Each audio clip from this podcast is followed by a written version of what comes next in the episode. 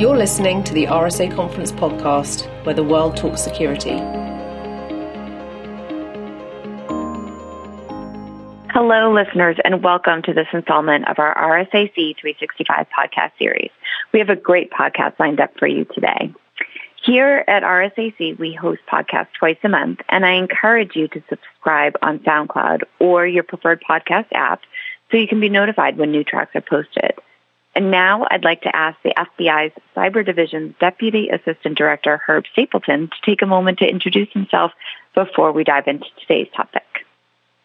Hello, uh, I'm Herb Stapleton. I am the Deputy Assistant Director responsible for all cyber investigations uh, here in the Federal Bureau of Investigation and we are thrilled to have you. And today we're talking with the Deputy Assistant Director about the FBI's recently released IC3 report. And the report indicates a significant spike in complaints received over the past five years, with the greatest jump in phishing, vishing, smishing, and pharming coming in at just under 20,000 complaints in 2016 and more than 241,000 complaints in 2020. Herb, how does this spike relate to new trends you are seeing? And what about these new trends and old tricks has been most surprising and most concerning to you? Thank you for the question. You know, obviously, an increase in volume at that level is extremely concerning to the FBI. We certainly never want to see an increase at all, much less one of that uh, of that particular magnitude. So, from our perspective, one of the things that we were certainly concerned about as we moved into the global pandemic is that as people transition to um, more time on keyboards, more uh, remote working, and just in the overall COVID 19 environment, that that would lead to an overall increase in cybercrime. And unfortunately, that particular concern has definitely borne itself out uh, in the statistics that we see. So, um, you know, as a result, you know, obviously the phishing vishing and smishing campaigns uh, can be easier to uh, launch, particularly a, a phishing campaign can be easier to launch in a COVID 19 environment where more people are working online. Uh, also, I think that the COVID 19 pandemic, um, vaccines that have been rolled out, the government stimulus and small business loan programs that have been rolled out also provide, you know, more uh, context or more fodder for potential scams that can be perpetrated online. And so while we can't um, necessarily say from our data that, that there is a direct causation there, we've certainly seen a correlation between um, the volume of these types of complaints that we've seen and the timing of the beginning of the global pandemic. And I noted also in the report that most of the IC3 complaints this year related to, as you mentioned, the CARES Act fraud. Um, they involved grant fraud, loan fraud, phishing for personally identifiable information. And complaints have been filed from citizens in several states describing fraudulently submitted online unemployment insurance claims using their identities. I'm quoting from the report here. Many victims of this identity theft scheme did not know they had been targeted until they attempted to file their own legitimate claim for unemployment insurance benefits, which is all really unfortunate.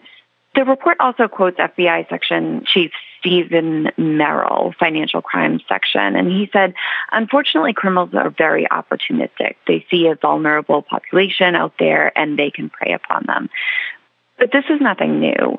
So I'm wondering how could federal agencies have better prepared for the payment rollout of the CARES Act and better protected against these crimes and better educated citizens to be aware of them?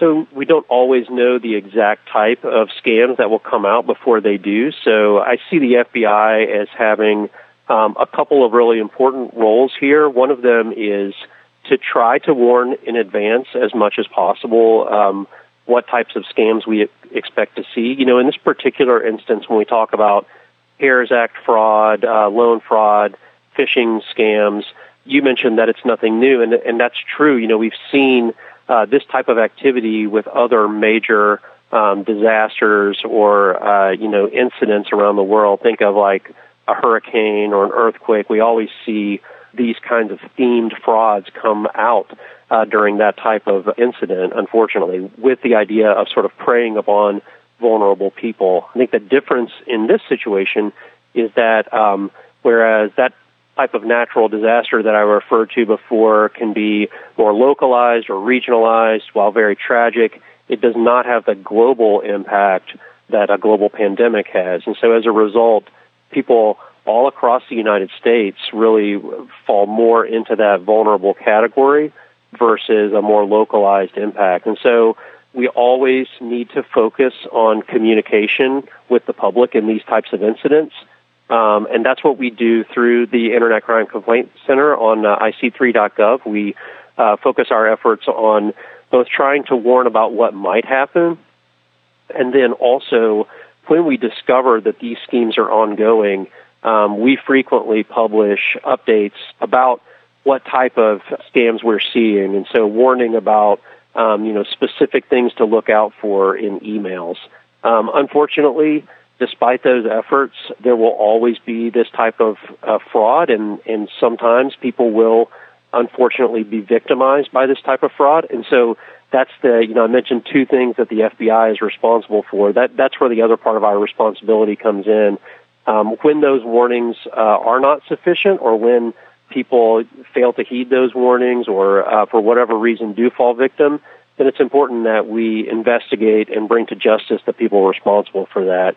Um, which is something we've been heavily focused on related to many of these types of uh, COVID 19 themed frauds. Mm. Which you can't do unless the citizens are reporting those crimes. So super important to have this complaint center where victims of scams can go and give you the information that you need to, you know, conduct those investigations and hopefully bring these criminals to justice. Um, that's exactly right. And I think just one small point that's worth adding um, related to the idea of having a place to report these frauds you know, many of these frauds are relatively small amounts, uh, particularly the loan frauds. Um, some of them are very large amounts, but some of them in the whole scheme of the economy are very small amounts, but they're not small amounts to the victims. And uh, that's why it's mm-hmm. important to have a place where all those crimes can be reported and um, we can find links between these individual smaller frauds, which, when added up, really amount to a huge economic impact. Right and even not even true victims that have actually lost um, any funds at all, but even the attempt at a fraud is really important to report as well, right? Yes, that's right. And, and we get many reports about phishing schemes or other fraud schemes that where people did not in fact suffer any loss, but they're reporting that. And we can find important details or information in that that might help lead us to the ultimate perpetrators. Excellent. So, speaking of perpetrators, what trends are you seeing in business email compromise and ransomware attacks? For those that work in the fraud field, BEC is kind of old hat, right? Like we've been talking about this forever. But in many ways, it's the issue we seem to have never been able to solve, much like passwords. Uh, so the pandemic has certainly given flight to a whole lot of crafty work here for um, BEC attacks. Why haven't we been able to crack this nut, and what will it take? You know, you're absolutely right that BEC has been around for a long time. Um, we have seen those attacks evolve over time, and I think um, this particular year, the pandemic was certainly a contributor to the BEC activity that we've seen. Um, I think one of the reasons that the that the BEC issue is so difficult uh, is because in those types of scams, the criminals are able to make themselves look like trusted partners or agents. They are, they're able to make themselves appear as if they are actually a trusted party that um, an innocent business is used to conducting business with. So maybe they look like a vendor um, or someone else that they have done work with in the past. And so as a result of that, sometimes in our communications over email, our guard is down. And so when we when we see something that looks like it comes from a legitimate source, um, we're very ready, you know, to kind of complete that transaction. And then this past year, we've seen more people conducting business online or through email than when we might have seen that happening in person or otherwise in the past. So that that's another contributing factor. So from the FBI's perspective, I don't know that crime that that this type of fraud is necessarily um, something that we can solve. Again, I think people are always going to attempt frauds, and sometimes they'll be successful, but we can solve cases. Um, and so that that has been our approach to BEC. To number one, try to warn people that this is a thing that you should be concerned about. It has a huge economic impact. It's sort of uh, all around us. Um, how you can sort of be on the lookout for that. What kind of indicators you might look for to see that you know maybe something doesn't quite seem right with a transaction that you are uh, negotiating with someone who looks like a trusted vendor and then to work with partners in private industry and then with our law enforcement partners uh, and our partners overseas um, to bring people responsible for BECs to justice. And we've had a number um, over the past year and even before of significant arrests in the BEC realm. Unfortunately, there are still people out there who are perpetrating this, but we have sought out justice for our victims in those particular cases. And then the last thing I'll mention that I think has been um, you know, very successful effort with respect to BEC, although not, again, not a 100% solution, is our recovery asset team that is run out of the uh, FBI IC3. And, and that particular team is really focused on forging partnerships with financial institutions to attempt to stop illicit transactions before they go to overseas actors. And so if a victim reports a possible BEC case to the IC3 in time, uh, sometimes early in that particular cycle, we can contact financial institutions and work with those financial institutions to see that that money does not actually get transferred overseas. And ultimately, that money can be returned um, to the victims. And so that's another way that we, outside of sort of normal, regular uh, law enforcement channels, that we try to work with the private sector um, maybe we didn't prevent the fraud, but if we can prevent the loss, that certainly is a win. So, you know, just thinking about the evolution of BEC, and, you know, I'm assuming that we're not really seeing the high volumes of the Nigerian princes eager to give us money anymore. And it really has become, like you said, that um, it seems like it's a trusted source. And, you know, is that the market difference that you saw in 2020 when it comes to BEC attempts? And do you have any inclination of how these types of fraud might continue to evolve? Yes, that's a great observation. You know, uh, the IC3 just celebrated its 20th anniversary uh, last spring, and um, you know, when we look at the type of email-based social engineering complaints that we got predominantly in the early years of the IC3. You talked about the Nigerian prince, but there are a number of variations on that theme. When you compare the text and how those particular frauds were set up to the modern day BEC, the the difference is really stark. You know, often in the early days, you would see awkward English, um, uh, awkward wording, um, and it would be very easy to kind of pick out that. Uh, that particular email was coming from a source that um, maybe was not what it claimed to be. In the modern business email compromise, typically the English and grammar is very, very good. There is frequently uh, research or you know studying done by the actors to kind of determine you know what would be persuasive, and so the names of actual people within a company are used. You know, it might be the name of an officer in the company or the name of someone uh, who works in the accounting part of the company. Um, and then, as I mentioned before, those emails uh, appear to come typically from a legitimate vendor that that business uh, works with. And so, from the standpoint of the victim, you're not looking at sort of this difficult to believe kind of pretext that comes in broken or unusually worded English. You're looking at a, a well crafted email message that appears to come from a trusted source and refers directly to you as uh, as an employee of the company um, by name. And so, as a result of that, it's much more difficult to defend against that um, from a victim standpoint um, than it might have been from some of those older emails that you were referring to.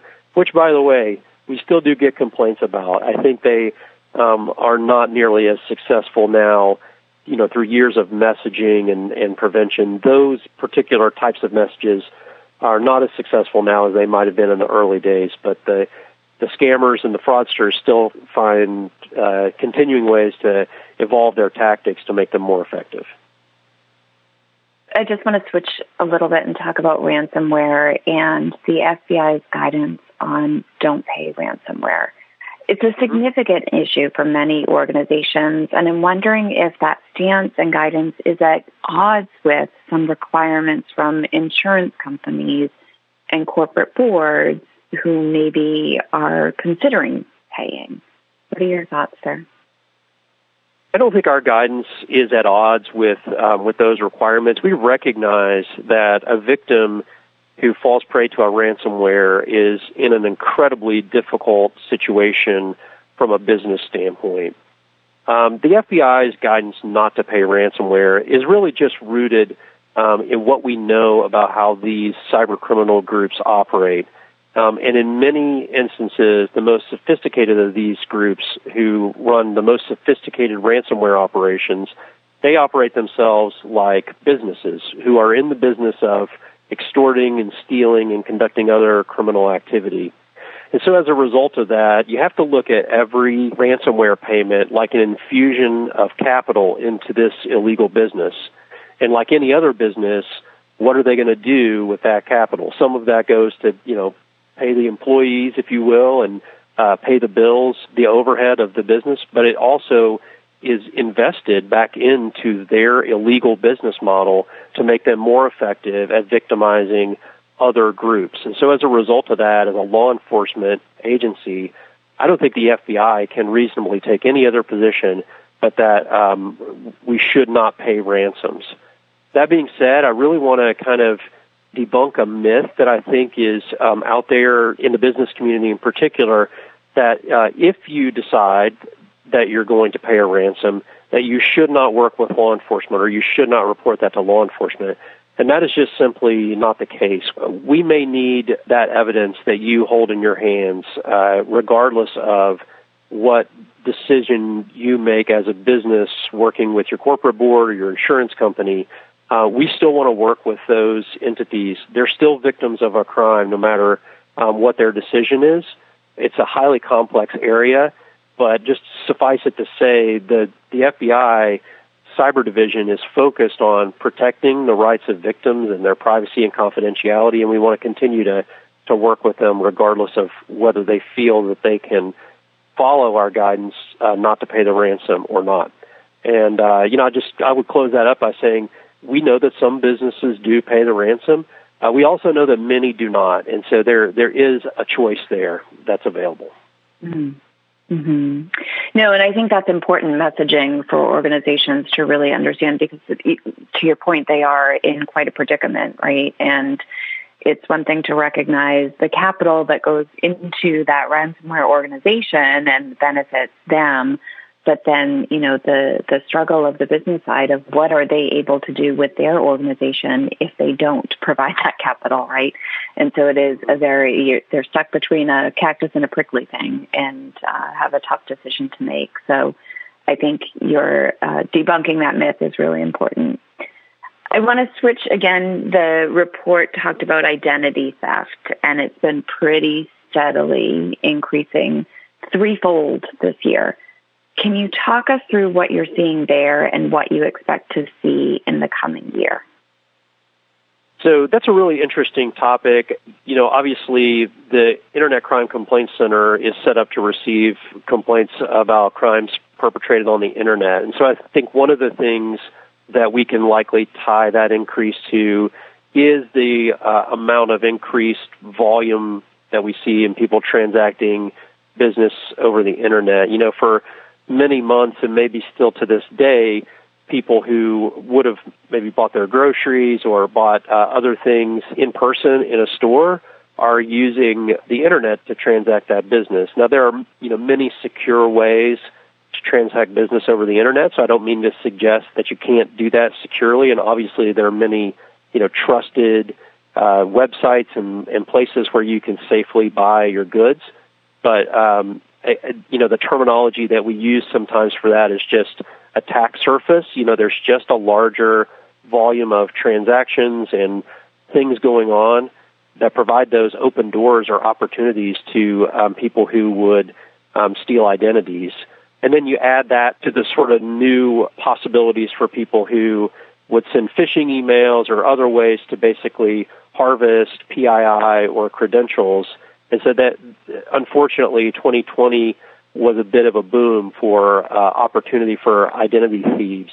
Um, you know, the second part of your question was what do we expect to see in the coming year? And so I, I think that's going to be an interesting thing to observe from a trend standpoint. And what we hope, obviously, is that as the pandemic subsides, people start to go back to um, more normal life, uh, if that is in fact uh, the direction that it goes, that we will see a decrease in the numbers that we've seen in 2020. But I think that you know remains uncertain. You know, people um, if people continue to predominantly transact business on the internet at the volume that we've seen in 2020, we're going to need to work really hard together as a society to see that um, security procedures are followed, that people are not providing, you know, personally identifiable information to uh, suspicious uh, websites or in response to phishing emails. You know, it's a it's an educational process that needs to occur, and and people need to be sort of constantly reminded because we do get very comfortable in our habits, and sometimes uh, being comfortable can lead to complacency when it comes to protecting your personal information online. Indeed, yeah. So, to that end, what is the top piece of advice that you would give to individuals as well as to organizations? it's hard to pick just one, but you know, I, I think the most important thing is uh, to be cautious about clicking on links uh, or files that you find in an email. You know, we talked about phishing a little earlier in our conversation, and phishing really still remains um, one of the top, if not the top, uh, method that we see leading to you know loss in uh, cyber criminal activity a phishing email can be a vehicle for collecting PII. It can be a vehicle for an actor gaining access to your networks. It can be a vehicle that's used to facilitate a business email compromise or even a vehicle that's used to drop a ransomware. And so, you know, that one particular vector is a really significant way that cyber criminals do their business. So I think, you know, phishing awareness, training of um, employees and individuals remaining vigilant about what they are clicking on would probably be the number one piece of advice. You know, there's a lot of complex scams out there, but um, you know, following the very simple cyber hygiene practices and cyber security practices that you can find at ic3.gov um, or at other you know trusted cybersecurity uh, consumer websites, that's really the best advice. Doing the simple things right will really help us prevent a lot of the type of uh, cybercrime that we see today. And is that where listeners can go to download the report, ic3.gov? That's correct, www.ic3.gov. Excellent. DAD Stapleton, thank you so much for taking the time to share your expertise with our audience today. Listeners, thank you for joining us. Please keep the conversation going on your social channels using the hashtag RSAC and be sure to visit rsaconference.com for new content posted year round. Also, subscribe to the RSAC podcast on SoundCloud or your preferred podcast app and stay tuned for our next podcast. Interested in being a guest on our podcast? Visit rsaconference.com to learn how to become a contributor. Thank you so much.